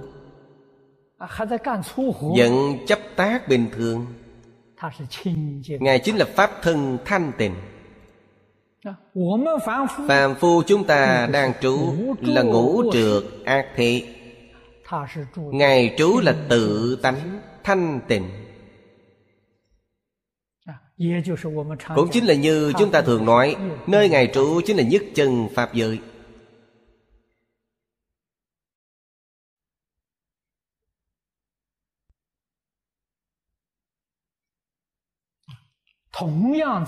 cùng ở một nơi nhưng cảnh giới hoàn toàn không giống nhau. quý vị phải quan sát từ điểm này. sau đó mới biết đức phật thích ca mâu ni khi còn tại thế. cho đến những vị đệ tử thường theo bên đức phật. một hai trăm năm mươi lăm vị các ngài ở cảnh giới nào chúng ta làm sao biết được? vào thời ấy đức thế tôn đã nói thế gian này là ngũ trượt ác thế rồi. ngũ trượt ác thế không phải nói thời nay vào thời ấy cũng đã có rồi. Nhưng cấp độ trượt ác vào thời ấy có thể nói là rất nhẹ ngũ trượt ác thế thời này rất nặng nề.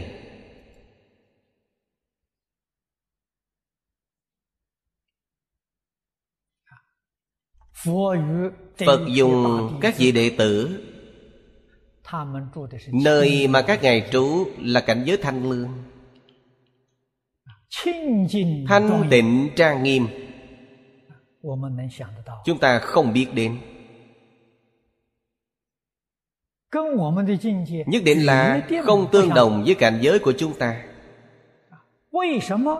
tại sao cảnh giới của các ngài lại thanh tịnh trang nghiêm？vì tâm thanh tịnh。tâm thanh tịnh thân sẽ thanh tịnh。thân tâm đều thanh tịnh nói cho quý vị hay, tất cả thống khổ sẽ không sanh khởi.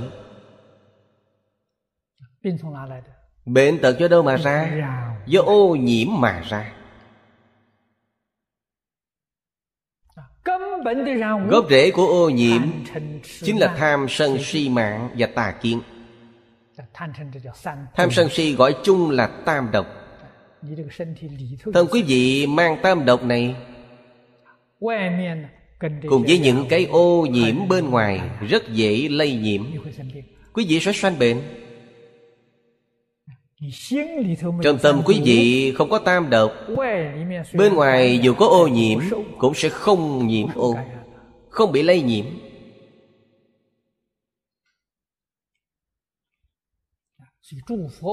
Chư phật bồ tát có lúc cũng bị bệnh. Đó là thị hiện đó là biểu diễn giả bệnh. Dùng phương pháp này. Để nói pháp. Để độ sanh. Cư sĩ duy ma cật bị bệnh. Phật thích ca mâu ni sai các đệ tử đi thăm ngài. Đến đó rồi mỗi người đều được. Duy ma cật giáo hóa.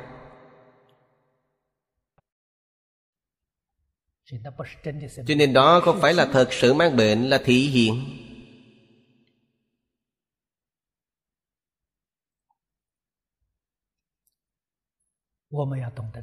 chúng ta cần phải hiểu ý này. Đây chính là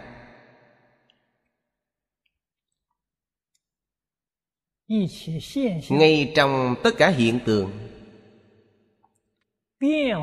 biến hóa mà được giải thoát. trong sự biến hóa có sự vĩnh viễn không biến hóa. đó chính là tự tánh. Tướng sẽ thay đổi. Tánh thì không thay đổi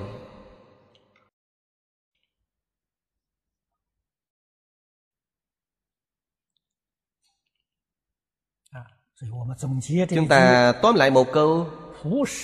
Phổ khiến thanh trụ hoại không? Tất cả thế gian đều như hư không thanh tịnh.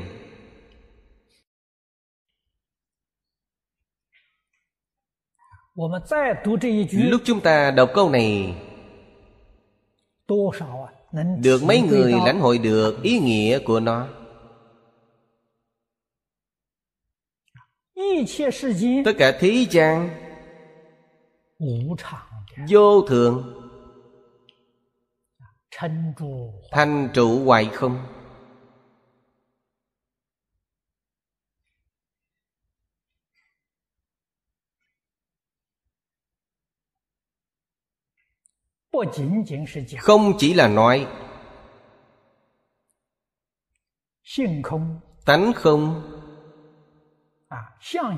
tướng hữu.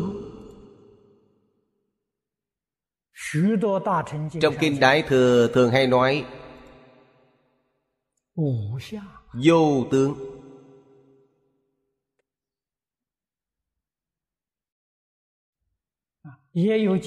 cũng có kinh gọi là diệu tướng. vậy là diệu hữu phi hữu chân không bất không. Nhiều cách nói khác nhau, nhưng đều nói rõ về chân tướng sự thật này. Chúng ta phải đi sâu vào vấn đề này để lãnh hội. Ngay trong đời sống thường ngày, trong kinh phật dạy cho chúng ta di mật quán chiếu.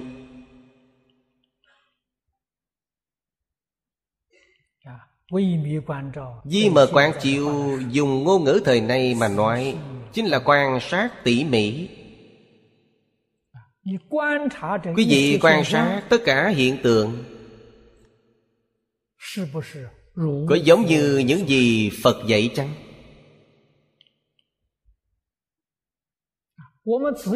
Chúng ta quan sát tỉ mỉ Chính là hành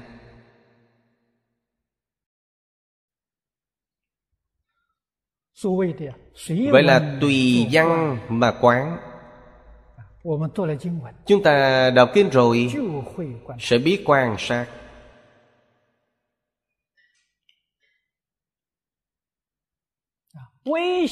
Quan sát tỉ mỉ Quý vị sẽ thấy được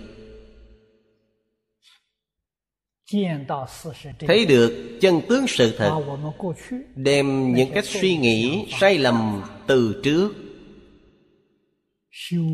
Sửa đổi trở lại. đây gọi là tu hành.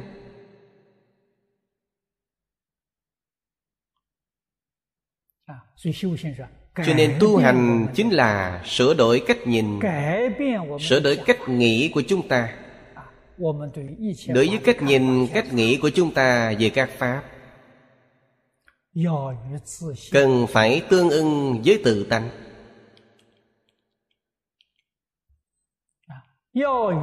phải tương ưng với lời giáo huấn của đức phật. đây gọi là chánh tri chánh kiến. cũng gọi là phật tri phật kiến trong kinh pháp hòa nói, khai thị ngộ nhập phật chi tri kiến.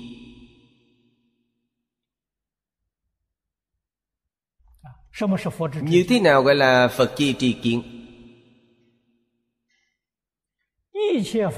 Tất cả pháp cùng tương ứng với tự tánh đều là phật tri phật kiến. Do đó biết rằng, giáo dục của đức phật rất là vĩ đại.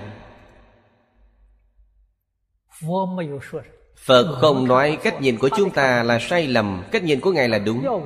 Buộc chúng ta phải từ bỏ cách nhìn của mình để học theo Ngài. Điều này chưa chắc gì chúng ta phục tùng chưa chắc gì chấp nhận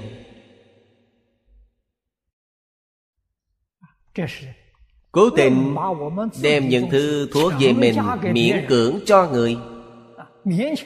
Miễn cưỡng cho người buộc người chấp nhận. Làm sao người ta có thể tâm phục, khẩu phục được? Lời giáo huấn của phật không phải như thế. Chân tâm tự tánh cách nhìn cách nghĩ của phật tương ứng với tự tánh. Đích thực là như thế. phật dạy chúng ta cách nhìn cách nghĩ của chúng ta đối với các pháp phải cùng tương ứng với tự tánh đây gọi là phật tri kiến phật ở đây không phải là phật thích ca mâu ni cũng không phải là Phật A-di-đà Cũng không phải là Phật Tỳ Lô Gia Nà Là Phật nào? Là tự tánh giác. Tự tánh giác Chính là Phật. Quý vị mới biết rằng vốn dĩ là tự Phật Không phải tha Phật. Điều này mới làm cho chúng ta không phục. Không còn gì phải bàn cãi. Tạng thán Đức Phật Thích Ca Mâu Ni vĩ đại. Quý vị nói rất hay. Không phải dắt mũi chúng ta đi. Không phải miễn cưỡng người khác Khiến cho chúng ta Sau khi đi vào Giác ngộ rồi, Cảnh giới giác ngộ giống y như Ngài.